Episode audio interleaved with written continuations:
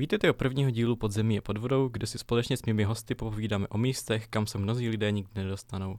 Já už tady v studiu vítám mého kámoše, Pepu Červenku, s kterým si dneska povídeme o městském podzemí a o jeho začátcích a zážitcích z těchto míst. Pepo, ahoj.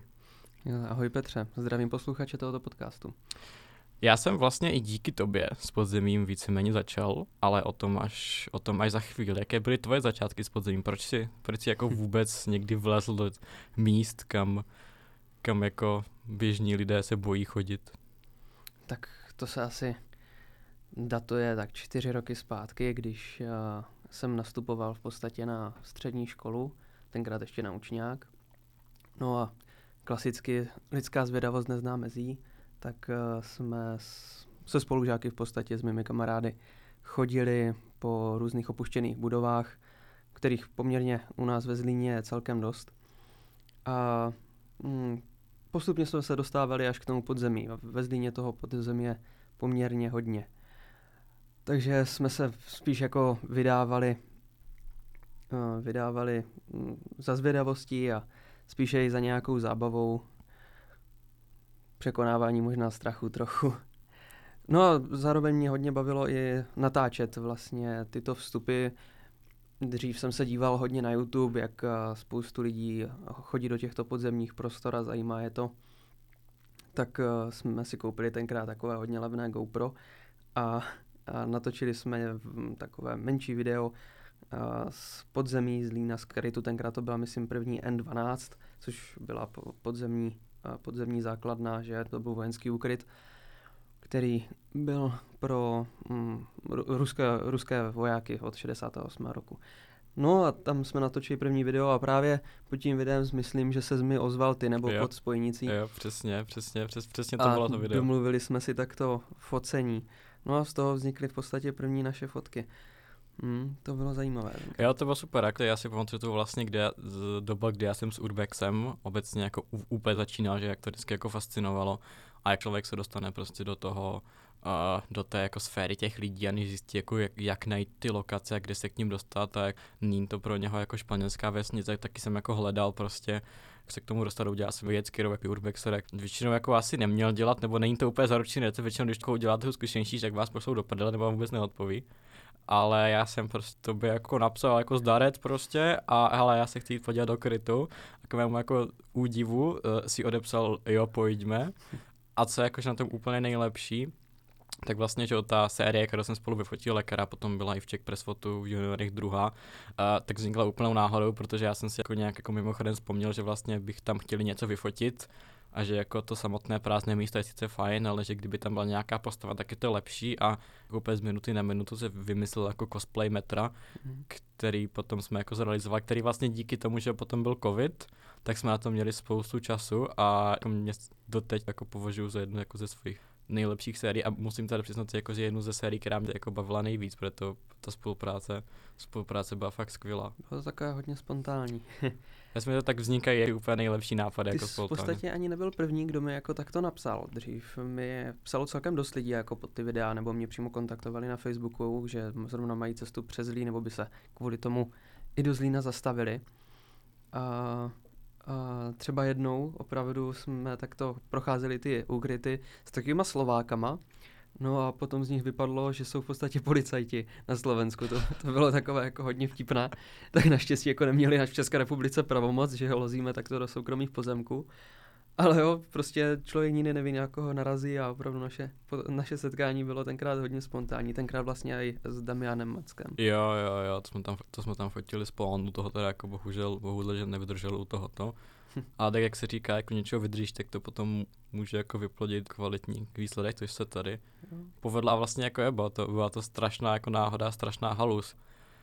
Každopádně, aby jsme jako uvedli vůbec ještě ty místa, ve kterých jsme se pohybovali, že? tak to, jak ty jsi zmínil, tak jsou vlastně jako kryty civilní obrany. Co to, co to vlastně je ta civilní obrana? Tak uh, civilní ochrana, že? V dnešní době vlastně už civilní ochranu ani pořádně nemáme, spadá to všechno pod hasiče, když si vezmeme znak hasičů, tak uh, mají ve znaku oranžový kruh a v něm je modrý trouhelník, to je celosvětově používaný znak uh, ochrany obyvatelstva, jsou mírové složky A civilní ochrana vlastně u nás byla do nějakého roku 90, potom se úplně zrušila, právě to převedli, převedlo se pod hasiče a začalo se úplně likvidovat ukryty v civilní ochraně.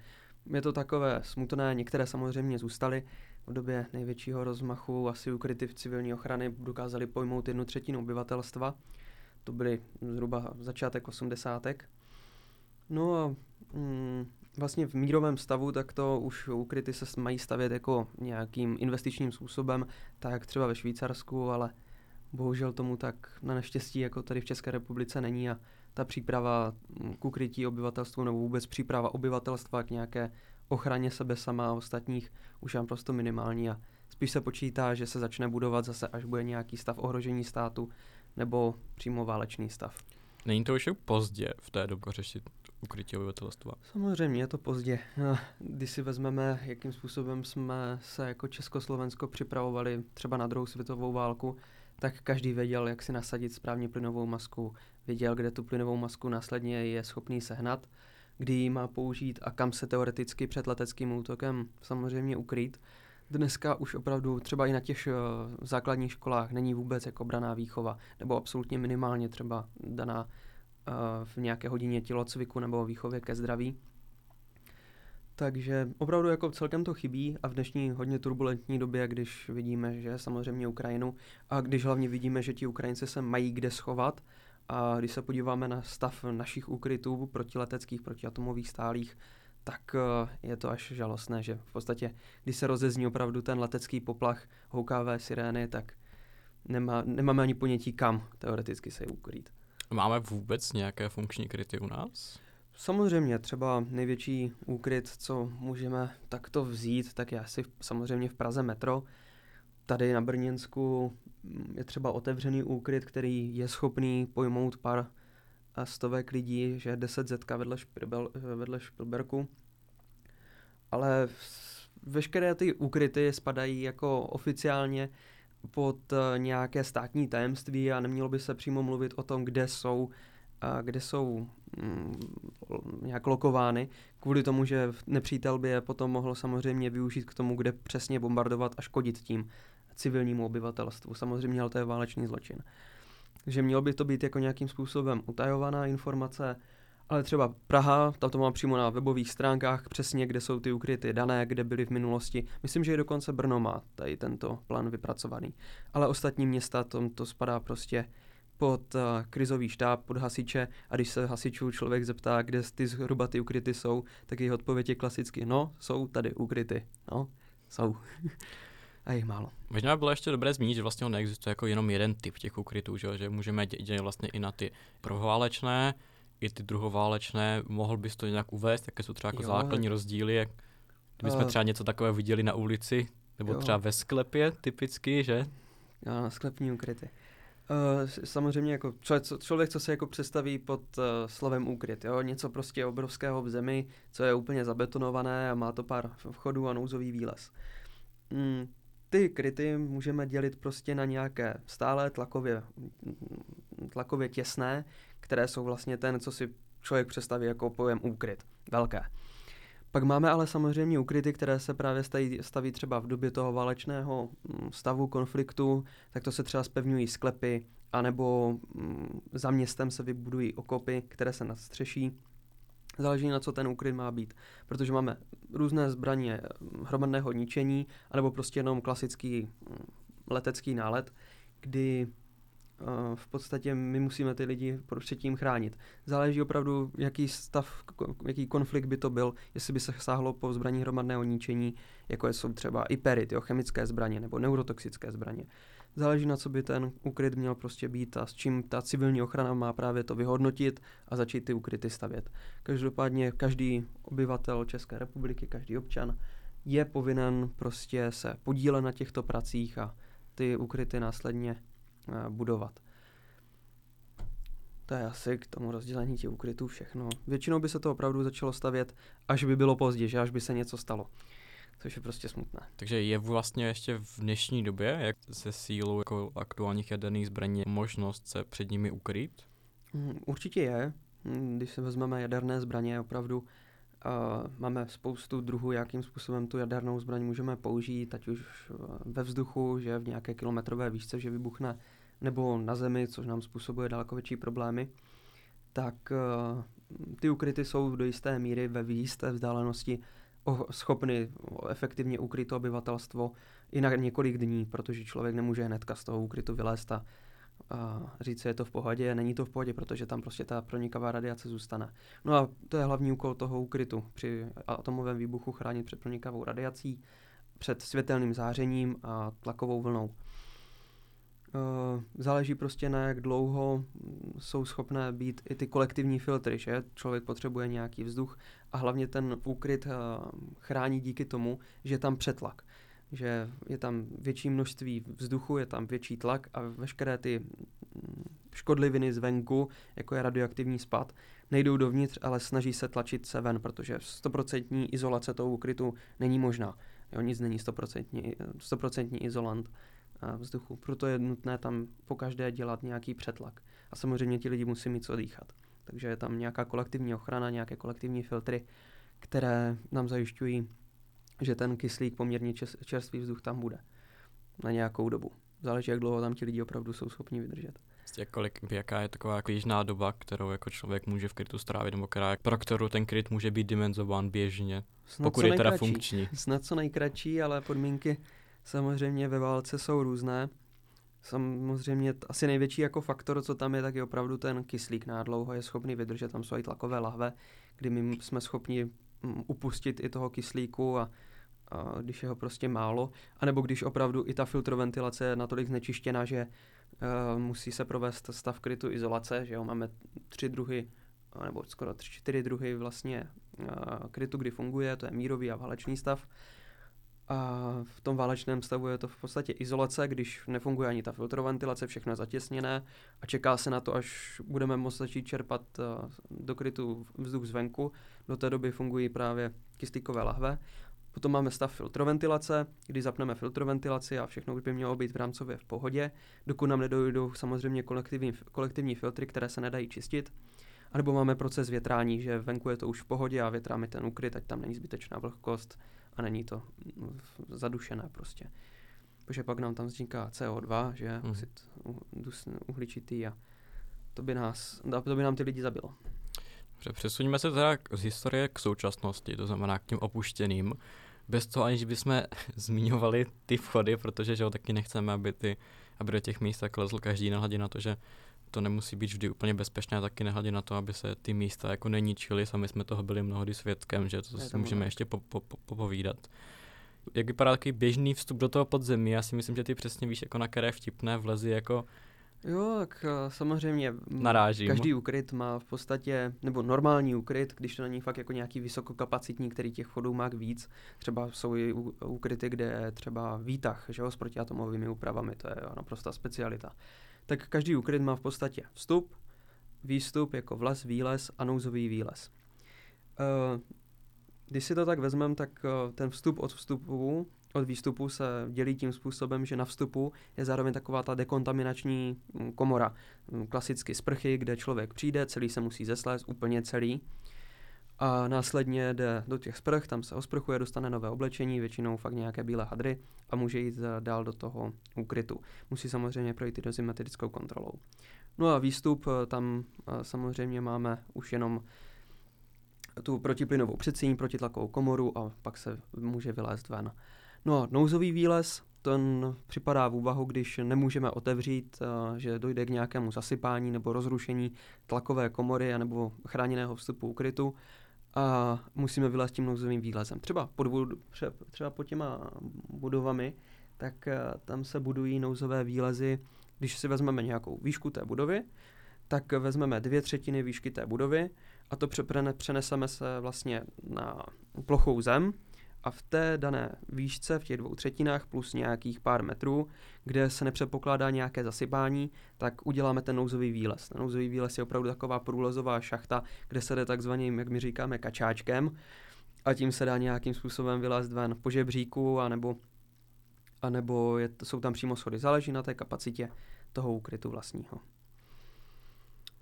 Já jsem teda měl ještě spíš na mysli i to, jak se do těch krytů dá dostat teď. Jo, teďka. A No, teďka Bez... opravdu s těma opuštěnýma úkrytama, když si vezmeme třeba u nás ve Zlíně oblíbená spojnice, tak že jo, klasicky ty vchody jsou nějakým způsobem zamklé a jako pro urbexera nebo pro nás, kteří tam chodíme fakt dělat jenom fotky, je fakt jako blbé a hlavně je to spáchání zločinu nějak uštípnout ten zámek.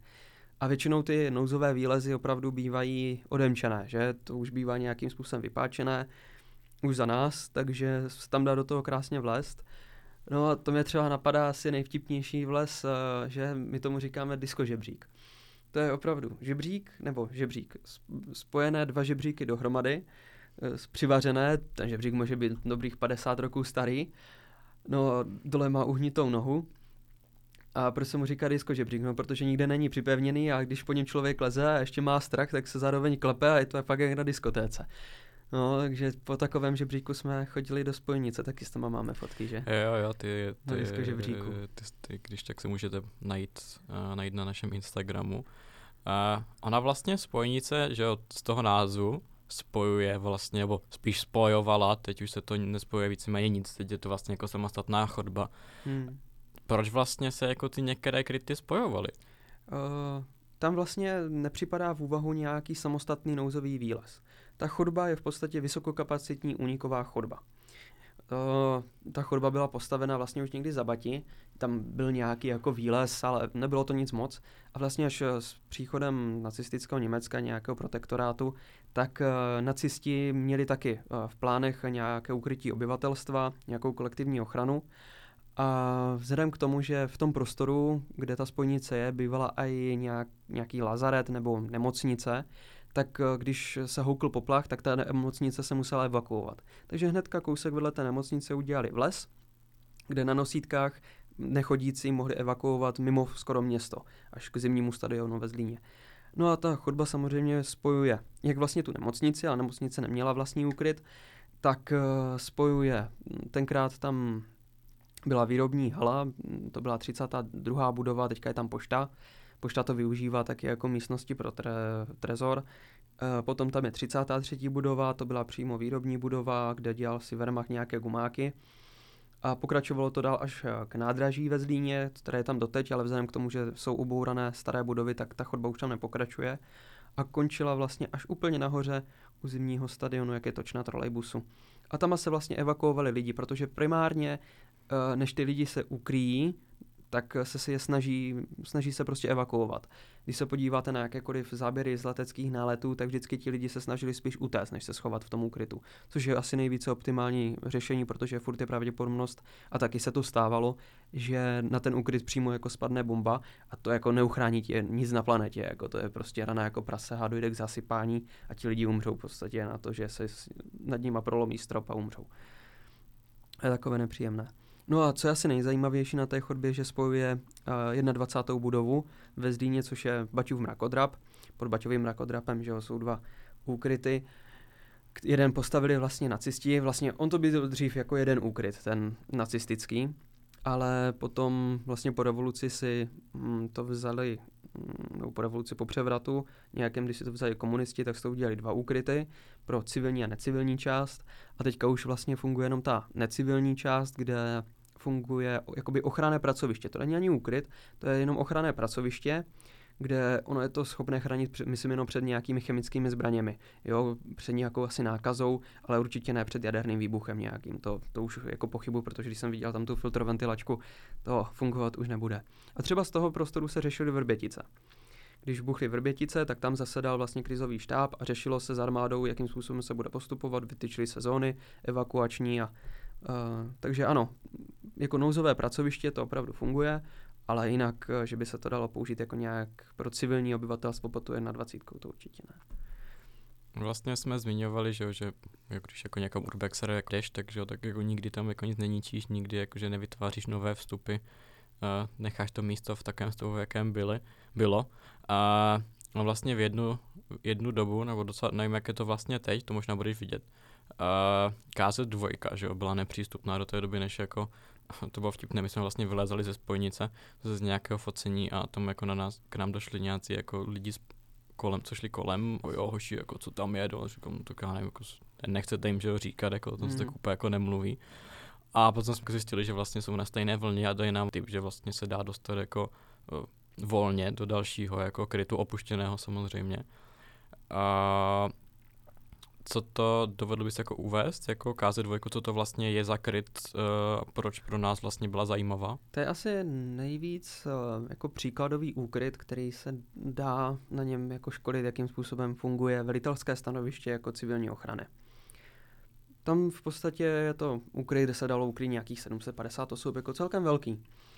A byl KZ2 a KZ1. KZ1 je zatopená, teďka už na tom stojí parkoviště, ubourali ty, ty vchody a hlavně byl více patrový ta KZ1, to bylo super. Ale ta KZ2, když se k ní vrátím, tak uh, ta byla specifická tím, že tam bylo velitelské stanoviště.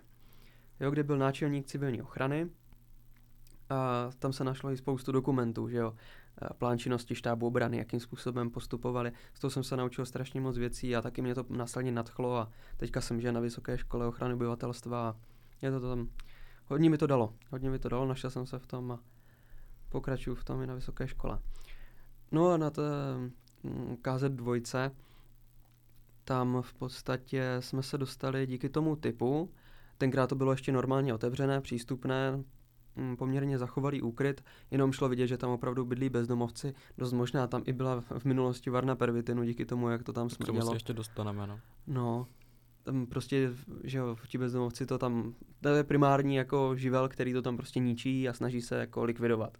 Jo, bezdomovci, kteří nemají kde chrápat, jsou nepřizpůsobiví a právě lozí do těchto nechráněných prostor, na které dost možná lidi prostě zapomněli nebo se o to prostě nechcou starat tak uh, právě to ničí ti bezdomovci, no to je asi nejhorší. A přitom jako by bylo asi dobré zmínit, že ta KZ2, že my se tam je vlastně krátce po, po tom, co, se to, co to bylo otevřené a jako musím říct, že to byl asi jako jeden z nejzachovalějších urbexů a krytů jako vůbec, co jsem hmm. viděl, protože ještě jsme jak mohli všimnout, jak byla tam normálně ta, že jo, ventilace, která byla stále namazaná, byly tam ty kolektivní filtry. Jo, že tam byly normálně ještě jako zabalené, normálně v mm. bednách, že jo, byla tam. A co si myslím, jako, že bylo jako asi nejzajímavější, takže tam, že eh, byla i Uh, byla i tabule normálně jako s počasím z toho jako jo. dne, kdy tam jako ti lidi posledně byli, jo. To je taková obrovská tabule, že zelená, kovová a nahoře jsou takové okýnka, kde je napsané třeba VP, chápe, a to je jako vzdušný poplach, chemický poplach, tak je pak RAP, jako radiační poplach. A v momentě, co se vyhlásí nějaký takovýto poplach, tak se to rozsvítí zároveň i na té tabuli.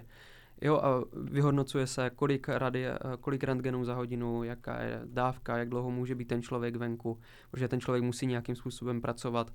Taky funguje nějaká služba, kdy se chodí z krytu do krytu, aby se zjistilo, jestli v tom krytu vůbec někdo je, protože spojení prostě nefunguje díky té pronikavé radiaci. Uh, jo, prostě ale když si vezmeme, tak uh, třeba ty uh, kolektivní filtry, které tam byly v těch bednách, tak uh, někdo v podstatě ukradl a potom je prodával na Facebook Marketplace. No, ano, to je, to, to je, to je, jako, to je jako další věc. Proč...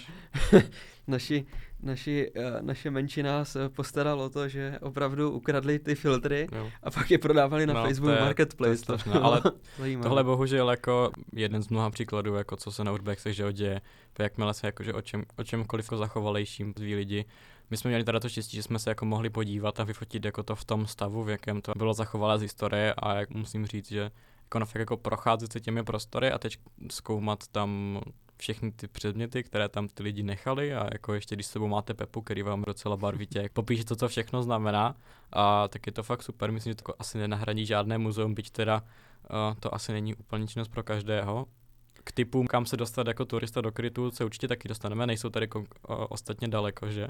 Ono to Ale... může působit i hlavně nebezpečně, protože jak právě se tam vyskytují tady ty různé živly jako feťáci a bezdomovci, tak uh, není náhodou, že tam člověk prostě najde, um, že injekční stříkačku otevřenou úplně jo, jo. Takže je opravdu důležité si sebou brát i nějakou pevnou obuv, protože fakt ta jehla je schopná projet přes botu a riskujete nějaké nakažení. Je to velmi zajímavé, pokud ale musíte jako vždycky vědět, co děláte, že jo? Protože v momentě, jako kdy HHL se se jdu podívat prostě někam do Samozřejmě nějaké exkluzivní místo, může tak jako a... může, může. Ale to si myslím, že je taky jako fajn věc, že vlastně jako když jako vy se nechováte jako idiot, on má jako štěstí na to, že i ten bezdomovec, jako že pořád to člověk, že jo. Jo. tak se s nimi jako taky občas jako dá, dá docela bavit a zjistíte vlastně, že to, jako nej, že to jsou jako taky normální lidi. Když teda nejsou pod stavem pervity. No, no samozřejmě, to no. Je, to je pak horší. Ale jo, normálně bezdomovci, několikrát jsem mi stalo, dal jsem mu cigáro, zapalil jsem se s ním a bude mi vykropil, kde co zhruba je, kde by mě něco mohlo zajímat a Jo, jo, úplně normálně. Většinou jo, když... se to dá. Většinou. Ale samozřejmě zažili jsme no. taky jako borca, který tam zrovna spal a nebyl úplně nadšený z toho, že jsme mu tam lezli. Ještě zpátky k tomu, jak to teď vůbec vypadá s KZ2. Já jsem tam strašně dlouho jo. nebyl. KZ2, tam vlastně si to koupila nová firma, to parkoviště nad tím. Hm, se to jmenuje nějak Trojek něco. Jo. A vlastně spravují tam to parkoviště, z toho asi těží nějaké peníze, že tam někdo může vůbec stát. Ale zazdili v podstatě i tongama uh, ty dva vstupy. A že jo, člověk eh, prostě hlavně bezdomovec si vždycky poradí a normálně do těch, ten itonk je strašně měkký, je to měkká cihla. Tak někdo zebral normálně flexu velkou a tou flexou do toho vyřezal díru. Ta díra tam byla tak asi tři měsíce. A jde vidět, že, že se ta firma si o to nějakým způsobem stará, aby tam fakt nikdo nelezl. A v podstatě uh, jak, na místo těch cihel, ty cihly asi ubourali a postavili tam obrovské železné vrata. Jsou tam normálně ocelové vrata jako prase ta druhá je zazděné a hlavně pak eh, dole je to ještě zavařené, no ty, ty kovové mhm. dveře, ten rám je nejspíš zavařený. A normálně obrovskýma plechovýma dveřama je to tam zabezpečené a do toho se nikdo nedostane ani tou flexou. To je fakt jako pořádný kus plechu. Takže nepřístupná, absolutně nepřístupná. Na druhou stranu doufáme, že tam zakontrolovali třeba něco, co tam aspoň zbylo a že třeba někdy Oni to celé vyklidili pryč. Celé, celý ten úkryt je prostě vyklizený jo. venku, byl jsem svědkem toho, že vlastně i tu tabulu, všechno, jo, a i ty dveře, prostě ten úkryt je podle mě úplně čistý. Hm. Tam není podle mě už vůbec Tak to nic. jsme měli tak poměrně hodně štěstí, že jsme zvládli se tam podívat v tom hm. čase, kdy to fakt bylo rádně zachovalé. No protože já narážím mi taky na to, že vlastně N12 potkal jako víceméně velmi, velmi podobný Podobně osud. Já jsem tam jako bohužel nestihl to v době, kdy tam ještě něco bylo, že jo, to tam byl ty. My jsme vlastně potom i jako vytvářeli zpátky jako mapu, která třeba jakože ještě se jo. posune do nějaké jako více interaktivní podoby, co tam vlastně dřív bylo, že jo? Protože teďka je to takový jako víceméně podzemní hanga, když jsem tam poprvé mi to přišlo. Přesně, tam můžeš, narval dvě stíhačky. No, no může, můžeš popsat vlastně jako osud N12? Nebo ono by bylo dobré i zmínit nějak tu historii té N12. Ta N12 je v podstatě, máme civilní úkryty, kde působí civilní ochrana ale samozřejmě máme i armádní ukryty. A jde to jako na tom poznat, na té stavbě, na té hrubosti, na tom důrazu, že není to úplně jako civilní ukryt, ale je to spíš pro tu armádu a že to má sloužit fakt jako k nějakému operativnímu členění a podle toho se ten kryt taky jako tváří a je umístěno hlavně strategicky. No a k čemu ten úkryt vlastně byl veden, tak eh, že za so- socialistického režimu nebo za komunistického režimu uh, soudruzi uh, měli kabel, který v podstatě vedl z východního Německa až eh, do Moskvy. Byl to vojenský kabel, tlakový, takže i když se někde přerušil, tak pomocí úbytku toho tlaku uvnitř toho kabelu bylo se poměrně schopno jednoduše vypočítat, kde přesně ten kabel praskl a následně ho opravit. A jeden z těch zakončení toho kabelu právě byl i v tehdejším Gotwaldově, našem Zlíně. A k tomu byl přiřazen ten kryt. Takže ten kryt byla v podstatě něco jako telefonní ústředna pro Moskvu. Od 60. nebo ten kryt se postavil nějak hnedka po válce, někdy v 50. letech, začátkem 50. let. A po 68. si to celé převzali Rusáci. A po celou dobu až do pádu železné opony byli tam prostě jenom rusáci a normálně s ostrýma zbraněma chodili kolem plotu. Takže člověk si šel prostě na hřiby a normálně najednou potkal plot, protože to bylo v lese, úplně schované, celkem dobře. No a vedle plotu najednou na tebe rusák, co ty zde děláš? No a radši hodně šel rychle pryč, protože mě fakt toho špagina v ruce, jako to bylo hodně ostře hlídaný objekt. Proto tam byla třeba i vyslýchací místnost. Kdyby tam byl, našli náhodou nějakého agenta, tak ho tam rovnou mohli vyslechnout, přijela si pro něho STB a už si s ním udělali pořádek. A tam v podstatě byla obrovská telefonní ústředna a jsou dokonce i někde na internetu, myslím na rajče.net, že jsou fotografie, jak to tam vypadalo hnedka potom když to vlastně ti rusáci opustili. Oni tam měli takový vedle takový malý baráček, kde měli normálně jako hlídku, kde bydleli ale někdo byl furt za tou linkou 24-7 a kdyby náhodou se zazvonil ten pomyslný červený telefon, že je třeba jaderné napadení, tak se zavřou ten úkryt a oni vlastně v tom Goswaldově v podstatě jediný asi přežijou, protože to bylo fakt jako v zemi jako prase, nebo je to v zemi jako prase. A, Myslím 50 metrů pod zemí, že jo? no, ono je to hlavně ve, ve svahu. A no. Já si tam to pamatuju podle toho žebříku, že po kterém jsme tam lezli dolů. Jako. No, no a je tam, že jo, samozřejmě zase vles, výlez a nouzový výlez. No a ten žebřík, ten je opravdu 25 metrů, pak je malá chodbička a dalších 20 metrů nahoru. Jo, to je fakt uh, obrovský, obrovský žebřík, nebo dlouhý jako prase. No a teďka v podstatě, když si to promítneme do současnosti, k čemu ten úkryt byl vlastně strategický, a teďka, teďka je to úplně vybourané, tam není vůbec nic. No, v baráku do nedávné doby vlastně byli ti bezdomovci a fetiáci, teďka vlastně majitel zebral cihly, celý ten barák zacihloval, okna, dveře, všechno. Takže bezdomovci už tam nejsou Mhm. a nejsou ani vevnitř, protože v tom ukrytu, protože to tam za A je tam tma a bezdomovci nemají baterku, kde by vzali tuškovky a, a hlavně je tam, eh, chodí tam nejspíš policajti, jako měšťáci. Viděl jsem tam dvakrát už, že tam normálně přijeli s dodávkou a šli se tam podívat, jestli tam někdo není. No ale, co je zábavné, že vlastně policajtům se nechce jako lozit úplně nahoru po žebříku. Tak normálně v té chodbičce si udělali tenkrát varnu a to se tam volali tenkrát tady policajti, že jako mají tam varnu, že, tak to si tam přišli zli- zlikvidovat. No, to bylo taky, No já si právě pamatuju, že já jsem tam, myslím, dofacoval nějakou svoje z- zatím poslední sérii v těchto místech. A vím, že to bylo takové docela jako zvláštní, nevím jestli děsivé nebo vtipné, ale my jsme tam byli dvakrát, nevím, prostě v rámci třeba měsíce. A že tam je studna na vodu a u té studny prostě byl takový kýbl, prostě zlá, nevím, říkám, tyjo, co to jako dělá jako kýbl, jako co, co kdo tady dělal, no a tak prostě nic, ne, nikdo tam nebyl, tak jsme prostě dofotili a šli dál. A potom, myslím, my jsme tam byli asi po druhé, se už jenom podívat, ale předtím, než jsme tam šli, tak já jsem se právě s tebou bavil a to mi právě, myslím, došlo, že, že, eh, že jo, no, že tam je právě jako vadna v tom, mm. uh, v tom, uh, pěkně vyvoněná. no, a to já jsem jako byl, aha, tak my jsme tam jako byli a nic jsme sebou ani neměli. To by byl asi fakt problém, kdyby jsme tam právě potkali toho feťáka, že jsme mu našli varnu.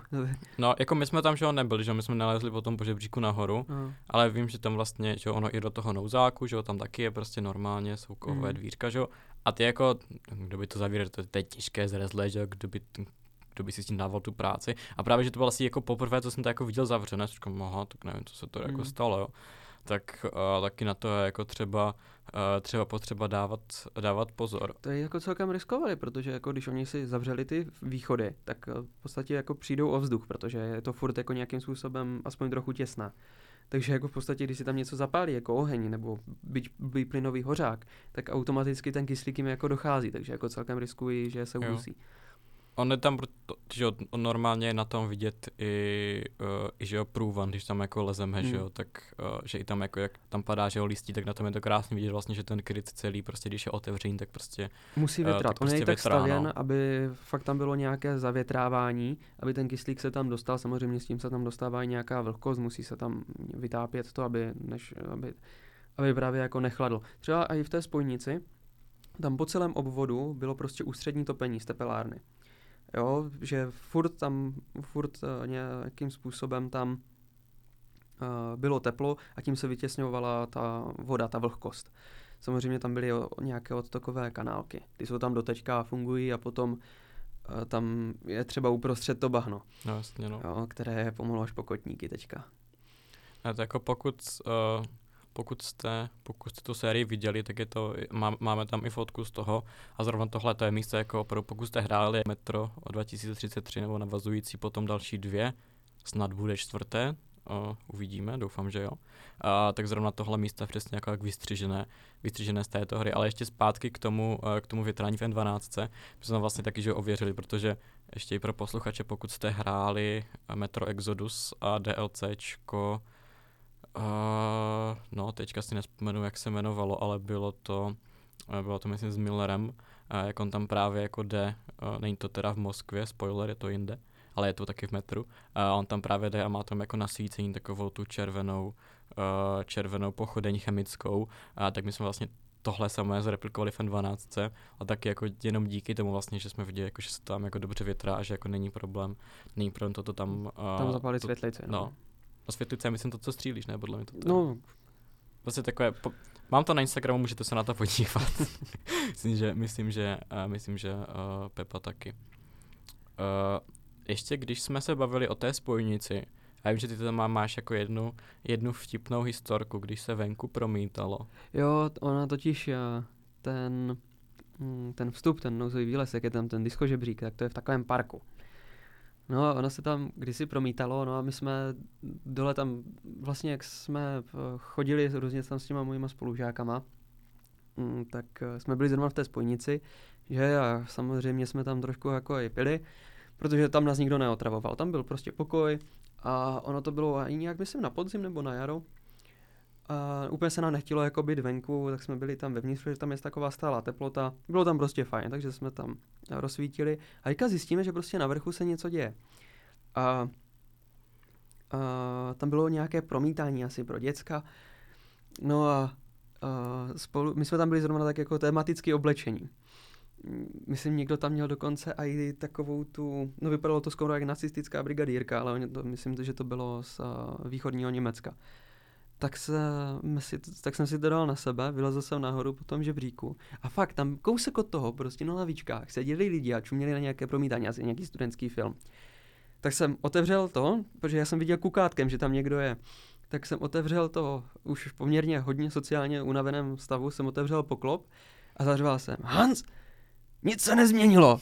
A zalezl jsem zase zpátky. Ti lidi na mě čuměli, fakt se otočilo asi takových dobrých 20 lidí, že co to takové, najednou vidí prostě maníka, jak vyleze z kanálu s brigadírkou na hlavě, jak prase. Hans, nic se nezměnilo. Zalezl jsem zase zpátky, chlastali jsme dál, no strašně jsme se tomu smáli. Ale nikdo neměl odvahu prostě otevřít z těch, co byli venku, ten kanál, co to tam kurva je. Nikdo neměl odvahu radši.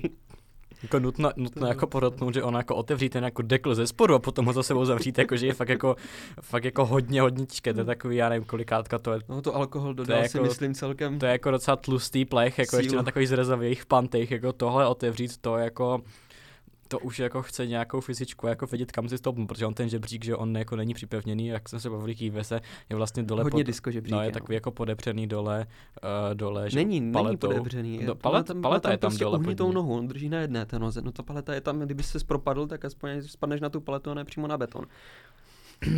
No, dlouho jsem tam nebyl, tak třeba byl uvnitř ten hoj obě stejný a bude to vyvážet. prostě uřežem. No. Ne, ale to, jako to, když tam jako jdete, tak to fakt strašně vtipné, protože uh, to si tak jako jdete tím parkem uh, v tom uh, v tom prostě jako oblečení, že jo, do podzemí, tam jako nikdo nemá prostě ani tušení, jako co tam jdete dělat, teďka prostě tam jako lidi sedí prostě různě na lavičkách a vy tam prostě otevřete ten dekl a teďka tam prostě jako šmátráte nohou někde pod zemi, abyste nahrámali ten žebřík. Jak, Maminky s kočárkem klasika. Jo, jo, jo, hlavně, hla, ještě je jako dobré mít jako kamaráda, který za vámi zavře, protože jako se ten teda za mnou teda nikdy zavřít nepodařilo. Ono jako. super, když někdo zůstane jako na vrchu, ale třeba teďka to řešit nemusíme, protože nějaký bezdomovec nebo někdo prostě, uh, že vzebral zámek uh, vedle té nemocnice, takže už se tam dá zase dostat normálně tím vchodem a nemusíme tam lozit. No a jak právě nelozíme tím diskožebříkem, tak je to normálně plné pavučin. Když jsem podíval ze spodu tak. vlastně na vrch, tak je to plné pavučin. Normálně bych musel zebrat nějaký polystyren nebo něco a pustit ho dolů, aby ty pavučiny smetl, protože tam jsou obrovští pavouci jsem fakt nečekal, že tam budou zrovna asi, jak se tam dobře větrá, tak ty No, on, on je tam právě průvan, že ona tam jako relativně jako stála teplota, že jo? No zase je to větrací ukryt. To on zase... měl i původně jako komínky, že? Když to postavili náckové, tak měl jako komínky. Já si myslím, že když jdeme po té terase, tak vlastně ona se ta spojnice dá vlastně, i když člověk ví, kam se dívat, a my nebudeme říkat, kam se hmm. posluchači mají dívat, tak vlastně, že jo, jdou tam vlastně poznat ty, uh, ty místa, kde to vede, že jo, nějaké zbytky tam ještě mnohdy, mnohdy jo. jsou jsou, na tom povrchu jsou a hlavně ze spodu jde vidět, že tam byla prostě roura na vrch a tam se to větralo. Hlavně ta spojnice je a musí být tak klikatá, že je třeba dlouhá chodba, pak je takový, mm, takový jako doleva, rovně kousek, doprava a zase nahoru. To je z důvodu toho, že kdyby náhodou fakt přímo na tu spojnici spadl, spadla ta puma, tak aby se nezasypala jako celá, ale zasypala se jenom ta jedna chodba a neumřeli tam jako všichni. Protože fakt uh, tam se evakuovali lidi z té nemocnice, tam byly takové výklenky, kde byly vlastně místo na nosítka, anebo tam byly takové výklápěcí postele nebo spíš lavičky, kde si mohli ti lidi sednout a potom je zase po odeznění, mm, po odeznění leteckého náletu zase zpátky hodili do té nemocnice a byli v pohodě. No. Ale já mám pocit, že jeden konec té spodnice je tak nějak jako popadaný, že jo, jak tam bořili ty budovy, nebo... Ano, to bořili ty budovy, jo. ale to je k, to, k tomu nádraží, no. Jo, jo, jo, jo. To dost možná právě byly ukryty pod tou 26, 27, pod, pod tady těma budovama, ale to už kdo ví. Jo. Jo, to fotky se mi nepodařilo dohledat, v archivu jich je taky strašně málo. Třeba za komunistů, díky tomu, že byl nějaký mírový stav, tak uh, si jeden borec uh, vydobil to, že díky tomu, že je tam takové fajn podnebí pro žampiony, tak asi na délce 500 metrů byly prostě pěstír na žampionu. To, vypadalo, to jsou fotografie, jak tam Borec pěstuje prostě žampiony. Očividně tam byla s ním i nějaká, nějaký rozhovor nebo reportáž a jsou z toho poměrně kvalitní jako fotky, že tam byly všude žampiony. Ještě když se vrátíme jako k těm vlezům do podzemí ze žebříky, takže my jsme vlastně ještě předtím, než uh, kázet ta, co je dál, jednička nebo dvojka, Uh, takže tak my jsme se to snažili tam projít, protože jsme našli vlastně, že jako vlezí do podzemí jsou i vedle, že jo? A vlastně, když jsme tam vešli, tak i ty uh, jako dveřové prostě panty se dali jako docela datovat uh, do té doby, bohužel se nám to teda nepodařilo. Ale k čemu se chci dostat, že jo? Protože ono jako podzemí měst netvoří prostě jenom kryty, že jo? Ale tvoří to i jako ta, dalo by se říct, městská, infra- no, mm. kanály, městská infrastruktura. Uh, mohl bys říct jako ještě něco k tomuto? Tak samozřejmě buď eh, máme mm, většinou eh, město, co má jako průlezové, že se tam dá v podstatě normálně projít, tak jsou energokanály, kde tam vede mm, elektrika, voda může zároveň a plyn, že jo, to jsou takové ty inženýrské sítě, ty většinou bývají průchozy, aby se to dalo buď normálně vyměnit nebo natáhnout nové káble, ale většinou ty kabelové, ty elektrické bývají úplně zvlášť. Praha třeba má úplně krásné energotunely a dá se tam hlavně rozsvítit, což je Ještě takový poz, jako příjemný poznám, benefit. Poznámka v té Praze, to je fakt jako super, jako tam máte normálně prostě důlní vozíček, jak to, jak, uh, dole, jak no. prostě v dolech a tím pádem vlastně Praha má, že jako dvě metra, jako jedno to mm-hmm. jako mhm. pro nás a druhé takové to jako inženýrské, je to fakt super. No, jako, je to strategický Doporučuji se podívat na ty fotky, ona se tam úplně nedá moc dostat, kdyby náhodou byla nějaká prohlídka, určitě doporučuje, to fakt, fakt velmi zajímavé Dělají místo. se tam prohlídky do těch energo, energotunelů. Do Já vím, že do některých ano, ale vím, že do mnohých jako nechce pouštět ani tak, ale jako pokud máte možnost vést se jako důlním vláčkem uh, v nějakém energotunelu, jako velmi doporučuju. Jo. Jenom bacha na hlavu, bacha na ramena, protože oni je to na takových kolejnicích, ty kabely v různých výškách a ono je to takové ostré. Jo, takže ne úplně s drahou bundou tam asi chodit. No. Uh, třeba v tom Zlíně tam mm, jsou ty tepeláky, s tam jsme udělali vlastně taky pár fotek. Mm-hmm. Tepelácké šachty a různé odvodňovací kanály, kdy vlastně je možné to spojovat několik sídlišť. Uh, ty už jsou takové, že, ne, že se tam člověk postaví třeba v těch tepelákách, ale že tam jde v takovém podřepu. Je to takové, no hlavně tam horko, protože je to tepelák. V létě je úplně, to je, protože ta trubka musí být furt na nějaké teplotě aby pak nedošlo k nějakému popraskání, tak uh, prostě tam je strašné horko, tam pomalu v nátělníku. Ale přes zimu je to tam úplně super. Tam tam samozřejmě díky tomu, že je tam teplo, tak eh, šváby a krysy tam můžou se hodně často vyskytovat. Teda jako všichni mi povídají jako o tom kamarádi jako z toho z oboru, že jo, že ne, já už do tepeláku nikdy nejdu, tam jsou šváby a takové, já jsem tam byla nevím kolikrát a nikdy jsem žádný a potom lezou do septiku. Zvířátko jako neviděl, jo, jako no. To... Já jo, šváby jsem viděl několikrát, když jsme právě prolezali, když jsme se zajímali o to podzemí, ale tam říkám, je to čtyři roky asi zpátky, tak to jsme těch švábů potkali fakt jako mraky jo, vedle zprávy sociálního zabezpečení ve Zlíně, tak tam jich bylo fakt jako povícero. No, a i ty krysy, Míška ve spojnici, jo, tam ta žije to přímo si myslím. Jsem taky neviděl třeba, jak jsem tam byl taky. jako taková krysa půlmetrová obrovská, my jsme jí tam hladili bramburky. To je zajímavé, že zežrala vždycky všechny bramburky, paprikové, jo, žili nevadili, všechno, ale wasabi to nezežrala. jo. Prostě wasabi to i nejelo, to tam ty bramburky zostaly. no, jak, jak tady jako narážel na to jako kolegové, že se jim jako nelíbí, že vám potom jdou jako do stoky, tak z toho mám jako uh, vtipnou historku ještě já uh, protože že ona mnohdy jako a o tom se budeme bavit i příště, jak vlastně voda teče na povrchu a pak mizí a co tam vytváří, tohle teda je vytvořené člověkem, že jo. A tak prostě teče, že jo, teče řeka, že jo, potom je jako udělána tak, aby tekla pod městem, protože tam zástavba a my jsme tam vlastně spolu byli, jako v části se podívali a řekli jsme, jo, dobré, to nesmrdí, protože my jsme vlastně předtím už jako jednou v kanálech byli. Uh, jako jsou z toho jako poměrně dobré fotky, já si my, jako, nechci být egoistický, ale jako řekl bych, že se docela povedly. A je to takový jako vajíčkovitý, vajíčkovitá armatura. Vlastně z něčeho podobného se vlastně dělali i jako kryty proti letecké první světové válce, jako vajíčkové, že jo? Jo, no, on je to totiž asi nejvíce pevný způsob uh, budování, jo. budování podzemních jo. prostor, že se, ne, že se udělá vajíčko, ale prostě klemba, jo, normálně jo. to klembovitá štola. No a hlavně v tom se že postaví, takže dá se v tom prostě chodit do toho svedený jako potok, co my jsme neviděli, takže... Je to takový ten vstup do vinného sklípku. Jo, ty no. vinné sklípky jsou v podstatě stejným způsobem dělány, protože tak hlina to krásně jako obejme a i ten vnější vliv, eh, že třeba naprší, vlhkost, všechno to krásně prostě je schopné po té klembě stéct a nekape ze stropu. To je takový jako základní jo. příjemný benefit jo. a hlavně je to strašně pevné. No tady to na tebe zrovna jako nekape ke stropu, tady to bylo na tebe kape z boku, protože to už jsme neviděli, takže do toho jako vyvedena normální stoka. Uh, teda jako většinou to bylo tak, že jsem tam toho člověka vzal jednou a potom jsem byl rád, že se se mnou nepřestal bavit. Uh, mnozí jakože tam... Ono to tam totiž jde vidět tady v té vodě, jak tam třeba plave kousek toaletního papíru. Jo. Jo, jako je to jo. takové hodně voňavé potom. No, jako zase je to zajímavé, že jo, kam to vede. Je to zajímavé, jak si pod tím městem. Jsou to hezké fotky. Jako to jsou, ale bohužel ale jako necítíte... se přes ty fotky nedá předášet ten smrad. Jo, jako my, když se na to teďka podívám, to fakt prostě, já mám nějak to popsat, jako představte si, jako pokud jste někdy cítili kanál, jako když byl venku špatný tlak a jako že to zrovna spláchli, ještě si viděli, jak to teče všechno dolů, tak něco takového, ale představte si, že tam jako jdete v gumácích a ještě, že tam jako jsou, že jo, protože to je z kopce, že jo, tak tam jsou prostě kaskády, že jo, takže ta trubka jako není prostě že jo, pod úhlem, ale prostě rovně, kaskáda, rovně, kaskáda. Tak si představte, jako, že v té vodě ještě jako lezete nahoru, jo. No. Takže přesně, přesně to. Že to jsme, zateče do těch gumáků. Jako no, často. přesně to jsme tam jako prováděli, no. Každopádně ještě zpátky k té podzemní řece, to byl teda potok, do kterého byla stoka, to, tohle teďka bude řeka, do které ústí taky stoka, o které jsme si mysleli, že neústí. Každopádně my jsme tam uh, byli, že ještě s jedním kamarádem, ten taky přijde v další epizodě, v nějaké, uvidíme. A já jsem měl teda, a bylo teda už podstatně víc vody, jo, tady bylo na gumáky, tady, k, co jsme byli uh, s Martinem v té řece, tak tam bylo na broďáky, jenomže z nás dvou jsem broďáky měl jenom já a Martin nemělo, takže mu to chudákovi všechno odteklo do gumáku. A ona tam byla teda většinou jako víc voda, jo, ale ono nějak té vody nebylo moc a ono to tam teklo z takového rybníku, nebo ani to ani bylo pořádně, jo.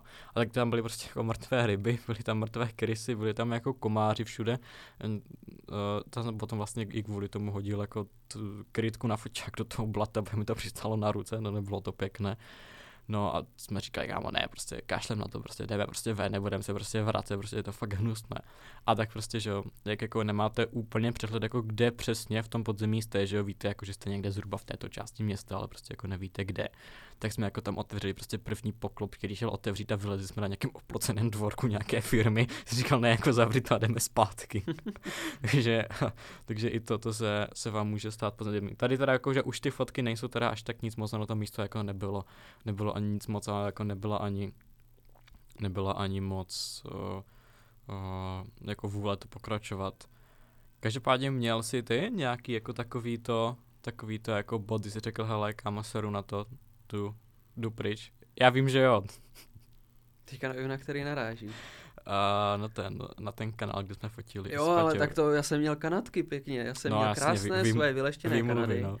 A to je to, že prostě rozdíl mezi těma prostorama, kam lezu já, kam lezí tady Petr, tak je voda. Tam, kde je voda, tak já tam většinou nelezu, protože mám strach, že tam potkám nějaké stavidlo, které se bude točit, v tom se budou točit samozřejmě ty výkady a všechno tady toto.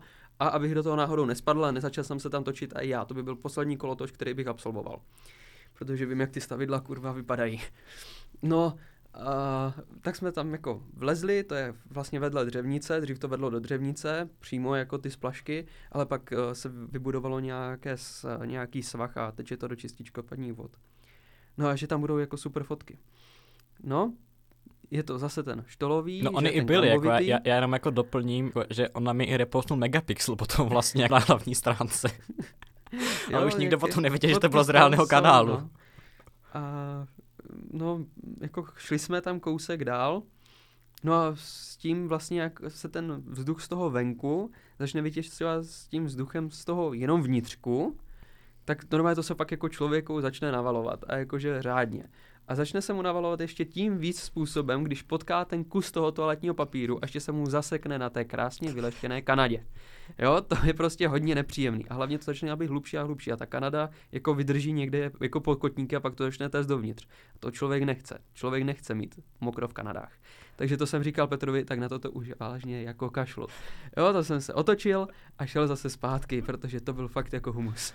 Já sám nevím, jak se tam půjdu ještě někdy znovu, ale jako... Nedoporučuju. Já jsem to jako chtěl hlavně projít jako úplně celou tu trasu, že jo, protože to jako přišlo fascinující, kam to až vede, ale potom jako ty, ty, ty, ty spády jsou tak velké, že normálně kdyby to byla, jenom já jsem se vlastně nepředstavil, jak jsem, uh, já jsem mimo jiné i jeskyňář, a jako normálně, když máte tohle v jeskyni, tak prostě ta voda je čistá, že? takže mám jako až tak nevadí, že se namočíte, jako maximálně zima, jo, ale jako na to oblečení je dělané tak, co máte na sobě, nebo měli byste mít, abyste tam nezmrzli, jo.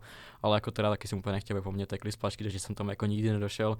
Pře- nepředpokládám ani, že bych našel někoho, kdo by tam šel se mnou, jo, což asi je další jako známka toho, že někdy se tam vrátím, protože co jsme teda ještě nezmínili, Uh, tak pokud byste se náhodou jako někam jako chtěli vydat, což bychom jako tímto podcastem nechtěli doporučit, tak i kdybyste nás neposlekli, tak uh, krom toho, jako, že budete jako uvažovat hlavou, nebo nám aspoň řekněte, my půjdeme s váma. no, aspoň jako tak zodpovědně, no. A každopádně pokud my bychom třeba jako náhodou nemohli, nebo vás tam vzít nechtěli, abyste před stejně měli svoji hlavu a potom to dopadlo špatně, tak uh, abyste neřekli, že jsme vám jako nedoporučili nic dopředu, tak jděte vždycky aspoň dva, ideálně tři, řekněte někomu na povrchu, kde jste, co tam děláte a kdy vylezete a hlavně jako, že se pokusit zjistit, kam vlastně to jdete a co tam jako jdete dělat, jo. Ony ty naše začátky, mnohdy, když se na to díváme zpětně, jako co jsme dělali, taky jako nejsou jako úplně košer, hmm. uh, ale jako pořád si myslím, že to bylo, uh, že to bylo v rámci, jako v rámci mezí. Ale přesuňme se ještě trochu jako vůbec k té filozofii, jako proč vlastně lidi jako chodí do podzemí, nebo proč lidi vytváří podzemí a potom proč my do něho vlastně chodíme. Tak mně už to přijde, že lidi spíš to podzemí vždycky brali jako nějakou úschovu někde, kde se můžou jako schovat, že byla tam vždycky stálá teplota, lidi stavili, že první baráky, které byly, tak byly v podstatě zemňanky. Jo. No a díky tomu, že je to fakt jako energeticky poměrně výhodné a je tam stála teplota, tak uh, tam skladovali potraviny a schovávali se před válkou. No, takže člověk, nebo já se tam cítím třeba bezpečně, i když se to na mě může ho, hodně často zesypat. Ale jak já říkám, přežije, má to přežít jadernou válku, přežije to i moji návštěvu. A zatím se nikdy nic nesesypalo, protože to prostě je zabetonované. Věřím tomu betonu. Já si taky myslím, jako, že bychom asi měli zmínit, že vlastně ta, tenhle typ jako městského podzemí, pokud se teda nebavíme, nebavíme o něčem, co je jakože narušené třeba pod částečně zdemolovanými budovami, což jsme, o tom se taky ještě můžeme vlastně pobavit, a tak se jedná vlastně o velmi, velmi bezpečné prostory, co se týče té struktury, že jo? Hmm. Jak jsi říkal, jak má to přežít denní výbuch. Když, jako... když si vzpomenu, Uh, tak uh, kdysi jsme lezli, vlastně ve Zlíně máme náměstí práce a tam je takový ostrůvek. Normálně, u, fakt jako když si člověk najde mapu, tak uprostřed města je ostrůvek, kde nic není, takový trouhelník. A tam je trouhelník, teďka už je to zamklé. Tak uh, jsme vlezli do šachty, která byla očividně tunel i pro internet. To bylo zajímavé, bylo to takové větší. A člověk vleze dovnitř, má levou a pravou stranu. A na pravé straně byl fakt zásyp. Normálně to bylo zasypané ten beton. Normálně šlo vidět, že to prasklo, protože to bylo pod silnicí, ale hodně hluboko pod silnicí. A asi jak někdy rekonstruovali tu silnici, tak ten beton prostě rupl a sesypal se na ty káble, na to všechno.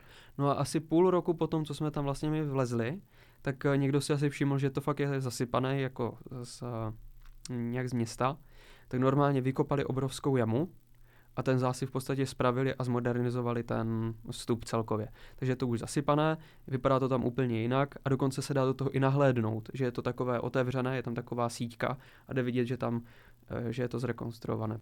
Vlastně ta spojnice, o které jsme se bavili, uh, tak ono, když se podíváte na, na naši fotku, nevím už jak jsme, myslím, vesmírná Odyssea jsme ji nazvali, to jsme, jsme ale fotili s Paťou už potom, to už bylo později, tak tam jsou právě vidět taková jako hranatá chodba, a jsou tam takové jako červené železné výstuhy, tak to je právě kvůli tomu, aby se tady, tady tohle nestalo. Jako vypadá to tak jako zajímavé, je to takové jako docela surrealistické. Hmm. Není to teda, že jo, původně je to prostě dodělané teď, ale jenom takový jako uh, takový background fotce. Dobře, uh, vrátíme se teďka zpátky teda k tomu, jak jsme se bavili o těch zásypech, uh, třeba protože spadne budova.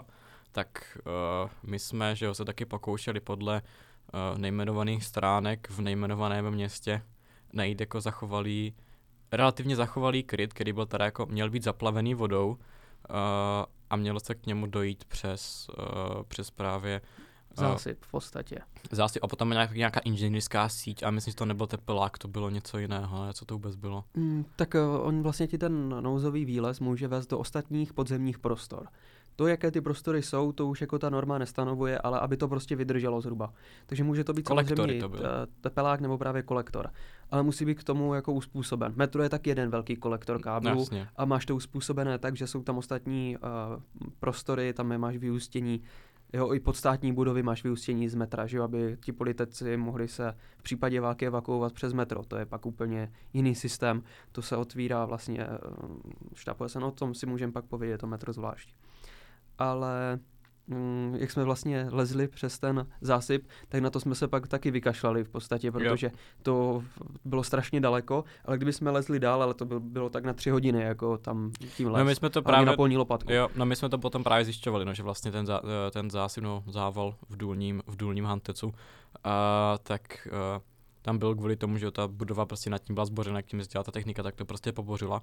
Ale když jsme se potom na, na to ještě dívali, že jo, pořádně a prokrývali si ty jako jednotlivé mapové vrstvy jako ještě podrobně, když jsme dělali předtím, tak jsme zjistili, že Tam to bylo, no. že to tam prostě bylo, že když jsme si vzali jako lopatku To prostě můžeme ještě jednou vydat. Právě, že já už jsem tam byl, myslím asi před rokem a problém je v tom, že jak jsme se jak bavili, že ty taková velká plocha v takovém městě, jak, jak, jak že se tady No. nic nestaví, ne? Už se staví. No, tak právě už se staví. Dobře, no. No, takže Takže už nic. bohužel. Ale jako byl to fakt jako, jako docela legendární kryt, bylo, myslím, kino tam dokonce bylo. A právě, že to taky by se skvěle hodilo do naší sérky, protože to fakt jako vypadalo velmi, velmi jako z metra. Si, já vám tu stránku můžu i klidně říct, protože tam stejně žádné indicie nejsou a, a v ten, do tohoto krytu už se stejně nedostanete, jestli si teda vzpomenu. Nevím, nám to když tak do popisku podcastu nemůžu si teďka, nemůžu si Jo. teďka vzpomenout. Ono je taky zajímavé, právě zmínil jsi to kino, že uh, právě to je to budování ukrytu investičním způsobem. Že se spojí příjemné s užitečným. Jde to krásně vidět na modelu Švýcarska, že používají ty ukryty pro normálně každodenní život. Švýcarsko má 100% ukrytí obyvatelstva. Pod, pod každým barákem je prostě schovaný kryt. Ale to už je celková politika Švýcarsko jsou v tomto úplně jiní a mm, co se civilní ochrany týče, tak mají opravdu o- na rozdíl od nás hodně navrh. A ty ukryty třeba používají jako internáty. Jo, levné hotely prostě pro studenty, nebo noční kluby, nebo právě ty kina. Ty kina jsou, byly i u nás hodně rozšířené. U nás je to taky v Radišti třeba, že? Tam to ještě do, Eh, doteď v Hradišti funguje. kino Hvězda, to funguje do teďka, ale už to není jako funkční ukryt. Ale Jako d- dalo by se to určitě zprovoznit, já jsem se tam byl podívat v tom technickém zázemí, vypadá to tam pěkně, z okolností je to kousek od mojí vysoké školy, si myslím, že by tam byla pro náš obor ochrany obyvatelstva určitě zajímavá exkurze, To určitě. ale... Učebna zrovna. No, to by byla super učebna, to, mohl bych to zrovna přednášet. ale, ale opravdu od tohoto způsobu se dneska už opouští a v podstatě jediný úkryt, který se teďka jako staví nějak eh, větší, tak je nová linka trasy vlastně metra v Praze. Tam Jo. má být taky jako úkrytový prostor poměrně velký, ale to už je tajná informace. Jo, že, že metro patří k těm krytům, kam se jako normálně můžete podívat a v kterém se pravděpodobně byli, aniž byste viděli, že Dělají je to kryt. se dokonce i prohlídky, někdy má do, dopravní podnik jako den otevřených dveří a zrovna ukazuje i ty Uh, vlastně každá stanice metra nebo většina stanic metra je více podlažní úkryt a dá se zach, uh, vlastně zavřít. Když člověk vleze do toho tunelu, tak je tam krabička, kde je napsané bílým OSM, to znamená ochranný systém metra, potom prostě pácne rukou a tam se ten kryt uh, vlastně přejde do stavu izolace. Ale musí to potvrdit týpek na velíně. Jo, vlastně mm, je velín pro různé druhy stanic a ten velín je rozdělený na mírovou část, kdy zkontroluje vlastně filtroventilaci, že tam, ten přetlak je tam v podstatě furt, aby se to větralo. Uh, nějaké topení, sledování spodní hladiny vody a to je vlastně jeho mírový stav. Jo. Že ten průvan v metru, na který si mnozí lidé stěžují, není proto, aby vám To- jako rozčuchal přesně. vlasy a, a bylo vám je- zima, ale To je furt ochranný, jako ochranný prvek toho metra, že je tam přetlak a zároveň, kdyby se tam stal teroristický útok, že by tam někdo hodil třeba i perit, jo, známe příběh z Japonska, tak uh, vlastně ta filtroventilace si část toho spolkne, tam je vyhodnocovač chemický, který houkne poplach automaticky a to metro se podle toho začne chovat. Zvýší vlastně průtok eh, vzduchu a mělo by výrazným způsobem pomoct tomu, aby ti lidi všichni tam nechcípli. Jo, to už se pak postupuje typem semafor, třídění mrtvých a tady. Jako to metro by opravdu mělo i v tom mírovém stavu sloužit eh, k nějakému předcházení tady těch teroristických útoků. Minimálně Praha je na to celkem dobře vlastně připravená. koše v metru jsou to samé v Pražském, že jo? V podstatě jo. No, no. ale to jsem asi ani nikde jinde neviděl. Taky teda. každý koš je hlídaný v podstatě kamerou a jo, jak, jakékoliv zavazadlo, jakákoliv taška, která je volně nošena nebo zanechána, tak měšťáci se jdou podívat, co to vlastně tam, proč to tam je. Jo, jo. Pokud to teda někdo mezi tím tu tašku neukáže. to už se stalo.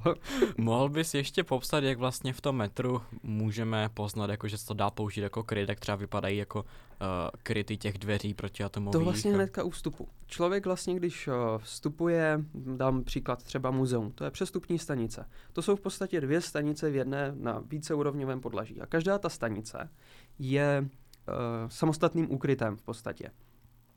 A když člověk do toho vstupuje, většinou tam, kde je právě ten průvan, kde se děje ten průvan, kde mu to rozfouká vlasy, tak jde přes takovou plechovou, takový plechový jakoby rantl, nebo je tam prostě plech. No a pod tím plechem jsou výsuvné dveře protiatomové, které vyjedou v podstatě na vrch rozezní se siréna, začne blikat červené světlo a hlavně ten, tak, jak je takový ten výstražný zvuk, tak tiding, tiding, tak to je v podstatě jako upozornění, nějaké varování a on, jsou vlastně předvolené, předvolené hlasy, které řeknou třeba radiační poplach, ukryjte se v nejbližší zastanici metra. Jo, a tak to, takovým způsobem se pak ty dveře vyjedou na vrch a ten ukryt se v podstatě zavře, zatěsní a začne fungovat přetlak, filtroventilace. Tak teda... Ale to už řídí ten na tom velíně a hlavně jo. z mírového stavu už přechází do druhé místnosti, to je větší, která, má, myslím, spadá pod OSN, že je zapečetěná OSN a chodí tam nějaký revizní technik, co týden zkoušet, jestli všechno funguje. A um, přechází do té druhé místnosti a začíná řešit, kolik lidí tam je a přechází do v podstatě ostrého režimu ochrany, ochrany obyvatelstva. Hmm. A ten jakoby původní jako rozkaz jako k tomu pouští ty krytu, to vydává ještě někdo nahoru? To nebo? vydává v podstatě, mm, má to vydat eh, v podstatě asi primátor města Prahy, mm-hmm. jo, to je stav ohrožení státu, vláda České republiky nebo parlament a vstupuje v platnost jako civilní obrana přímo. Už to mm-hmm. není ochrana, ale už je to obrana, to jsou samostatné složky. Mm-hmm. Buď uh, jako velitelé by byli nejspíš z armády, z Liberce chemici, a potom nějací velitelé hasičů, no a samozřejmě my studenti, že, protože už máme k tomu nějaký předpoklad, tak bychom šli všichni chránit obyvatelstvo. Jsme vlastně nakousli to téma těch krytů, do kterých se může jako běžná veřejnost podívat.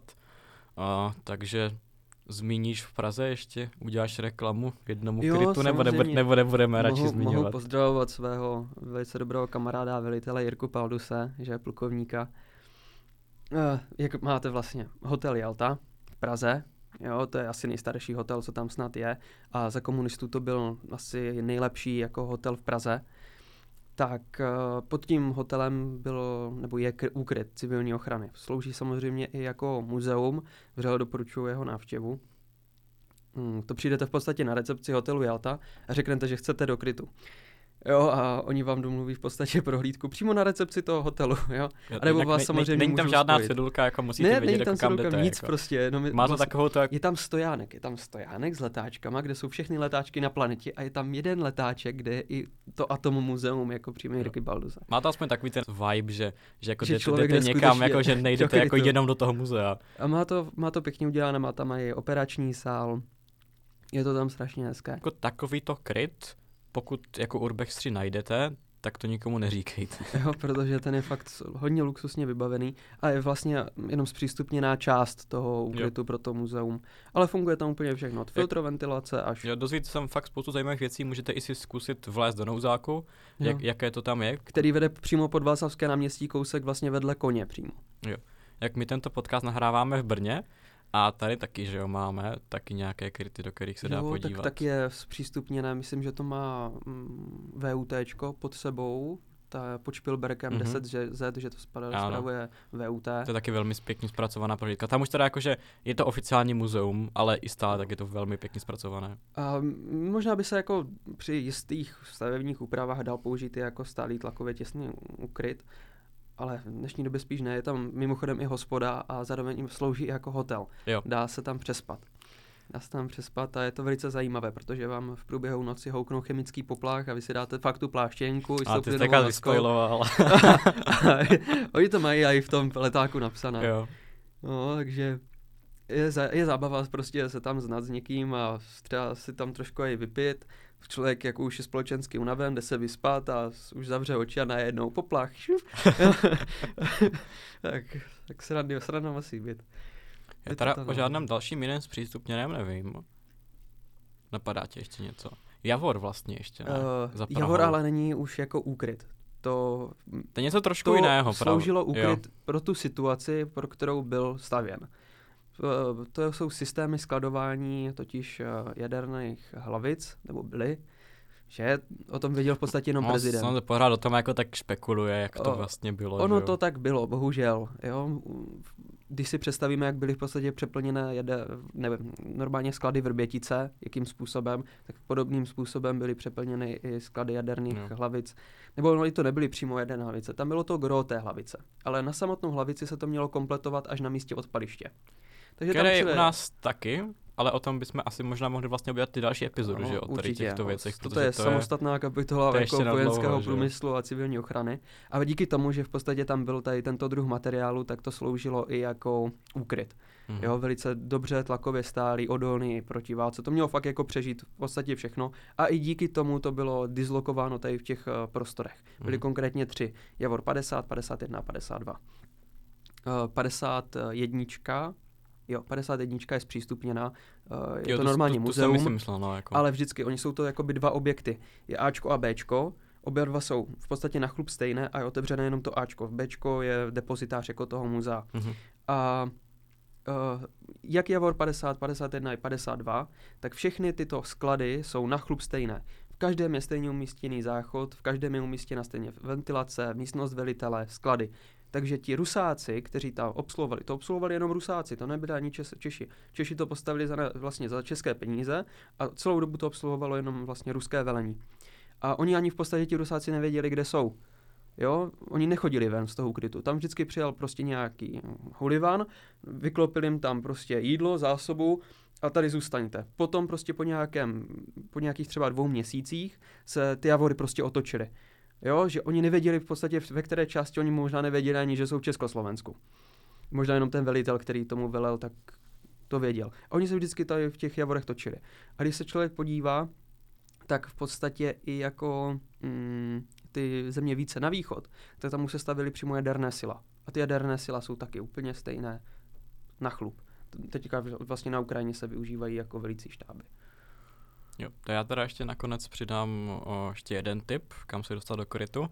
Nepamatuju si už přesně teda organizaci nebo osobu, která to pořádá, ale myslím, že před covidem a teďka byl druhý ročník, se začaly pořádat právě LARPy na metro, které se konaly uh, v krytech, které byly domluvané pro tady toto, takže pokud na Facebooku najdete, nevím, něco jako Airsoft Metro nebo něco takového, a tak je to taky určitě zajímavá zkušenost, jak se, jak se dostat do krytu. Já bych ti tímto poděkoval za rozhovor.